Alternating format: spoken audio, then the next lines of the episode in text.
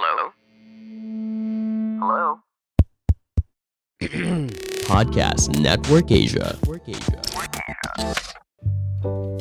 Ladies, selamat datang di podcast Logika Cinta Jose Aditya. Di episode kali ini, gue mau ngebahas lanjutan episode yang kemarin tuh, yaitu Agar Pasangan Setia Part 2. Untuk lo yang belum denger pembahasannya di part 1, balik dulu ke episode yang lalu ya, biar nyambung kita ngobrolnya. Yuk, mari kita mulai. Hai, gue Jose Aditya, seorang professional love and relationship coach. Di podcast ini, kita akan bahas mindset dan strategi yang bisa ngebuat kehidupan lo dan romansa lo jadi lebih bahagia. Selamat datang di podcast Logika Cinta Jose Aditya.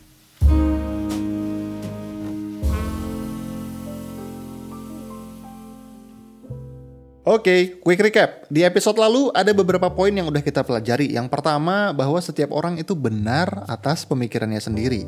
Nah, makanya lo perlu punya definisi sendiri atas kesetiaan. Karena banyak orang di luar sana itu punya definisi soal kesetia hanya terbatas di soal tidak berkhianat doang atau tidak menyakiti doang. Padahal kan setia itu lebih dalam dari itu. Jadi lo perlu perjelas dulu apa sih yang dimaksud dengan setia, apa kriteria yang perlu dipenuhin biar orang tersebut bisa disebut setia, dan perilaku apa yang lo anggap setia dan perilaku apa yang lu anggap nggak setia.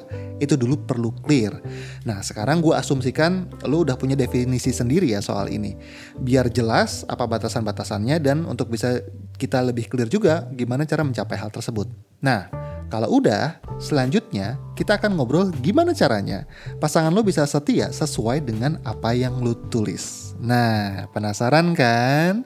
Ini kan yang kalian tunggu-tunggu. Nah, makanya untuk lu yang gak mau ketinggalan update dari kita, yuk follow podcast ini dan nyalakan notifikasinya. Dan untuk lu yang ngerasa podcast kita berguna dan pengen untuk gue terus update podcast ini setiap minggunya, coba yuk dikasih dulu dong red bintang 5, bisa kali. Karena berapapun bintang yang lu kasih di red Spotify, itu akan jadi tolak ukur buat kita untuk bisa kembangin konten podcast ini lebih baik lagi ke depannya. Nah, yuk mari kita mulai.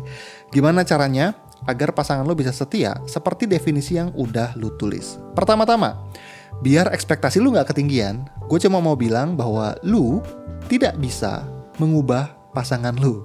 Sekali lagi gue ulang ya. Gue pengen bilang dulu di awal, lu nggak akan bisa ngubah pasangan lu dan lu nggak bisa ngubah mereka yang dasarnya nggak setia, yang dasarnya uh, cuma main-main doang, jadi setia Oke, okay? jadi disclaimer dulu nih, apa yang gue sampein tidak akan bisa ngebantu lu mengubah mereka yang tukang selingkuh untuk jadi setia dan mau serius sama lo. Itu dulu ya, disclaimer. Tapi, apa yang mau gue sampein ini akan berguna ketika lo sudah pastikan dulu bahwa dia, pasangan lo ini adalah jodoh sejati lo. Karena pasangan lo kan belum tentu jodoh sejati, tapi lo pastiin dulu.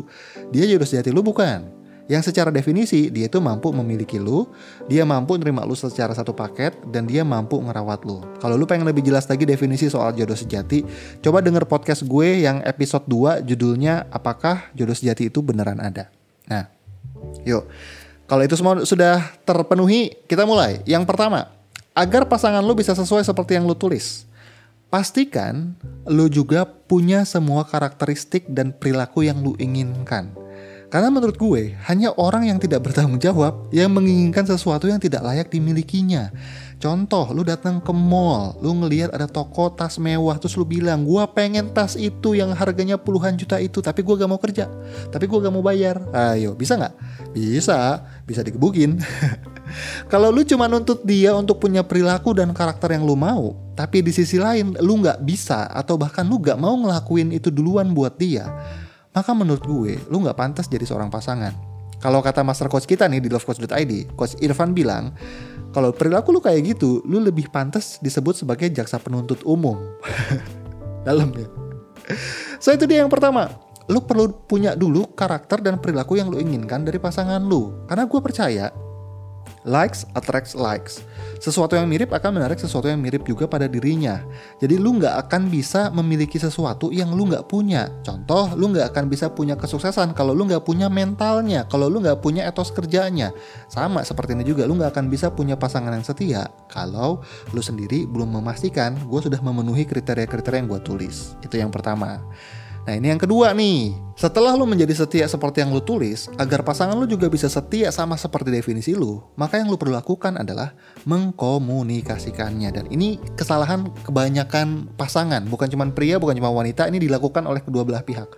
banyak dari mereka menginginkan sesuatu dari pasangannya tapi tidak dikomunikasikan. Cuma pakai bahasa kolbu. Ya kan dia cinta aku harusnya ngerti aku. Alah nggak bisa. Lu tuh perlu komunikasi lu perlu diskusi dan timing yang paling tepat untuk mengkomunikasikan ini adalah sebelum menikah atau ketika awal banget menikah. Tapi gue tahu nih ada di antara lu yang dengerin podcast gue udah nikah cukup lama. Nggak apa-apa karena menurut gue nggak ada kata terlambat untuk mengkomunikasikan apa yang lu inginkan. Dan sebelum lu teriak ke gue, tapi coach, gue kan udah ngomong sama dia berulang kali tapi dianya ignoran. sebelum lu ngomong gitu sama gue, gue pengen ngomong dulu bahwa komunikasi itu tidak sama dengan ngomong. Komunikasi itu bukan artinya bicara. Hanya karena lo udah ngomong, belum tentu sudah terjadi komunikasi di sana karena komunikasi adalah sebuah proses untuk menyamakan pemahaman. Jadi komunikasi itu bukan cuma tentang menyampaikan informasi, tapi juga tentang menimbang apakah kata-kata yang gue gunakan, bahasa tubuh yang gue gunakan bisa dipahami oleh dia. Karena ketika lu udah ngomong, tapi dia gak nurutin kemauan lu, maka kemungkinannya cuma ada tiga. Eh enggak deh, ada empat. Ada empat kemungkinannya. Yang pertama, dia memang gak paham sama sekali dengan apa yang lu omongin. Yang kedua, dia ngerti, tapi dia gak ngerti bahwa itu tuh hal penting untuk dia lakuin agar bisa ngebahagiain lu atau dia punya pendapat lain tentang itu. Atau yang ketiga, dia punya rasa sakit terhadap lu yang dipendam begitu lama sehingga dia menunda untuk mengerti lu karena dia pengennya di ngertiin duluan. Atau yang keempat, dia emang gak seserius itu sama lu. Mungkin dia cuma mau nikah sama lu karena pengen dapetin status atau apa pun, gue gak ngerti dah.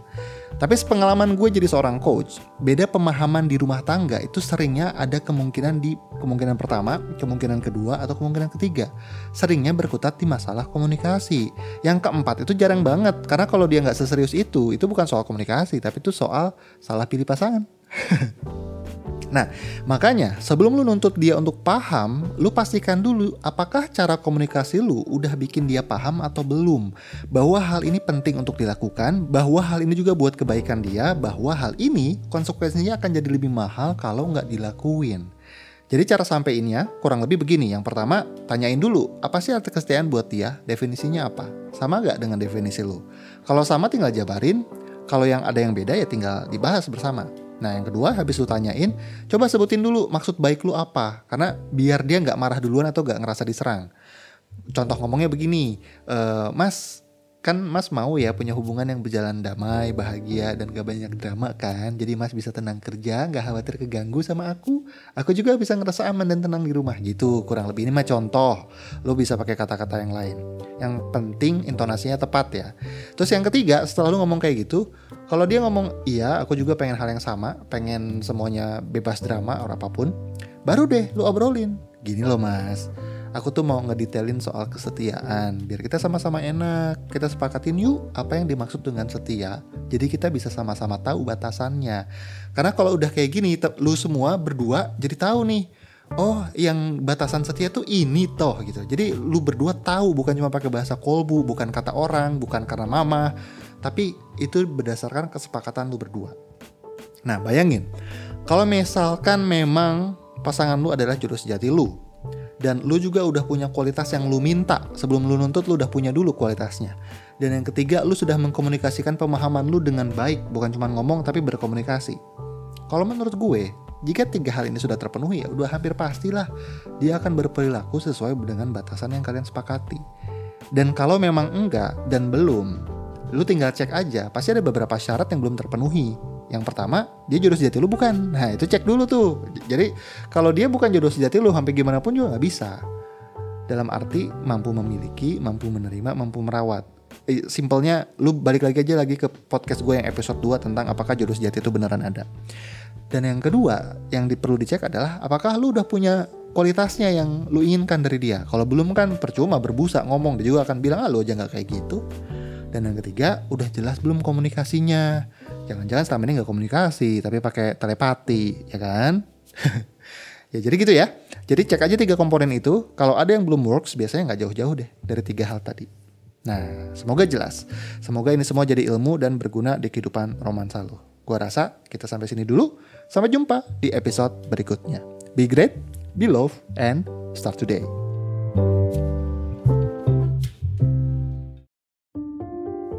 Pandangan dan opini yang disampaikan oleh kreator podcast, host, dan tamu tidak mencerminkan kebijakan resmi dan bagian dari podcast Network Asia. Setiap konten yang disampaikan mereka di dalam podcast adalah opini mereka sendiri dan tidak bermaksud untuk merugikan agama, grup etnik, perkumpulan, organisasi, perusahaan, perorangan, atau siapa pun dan apa pun.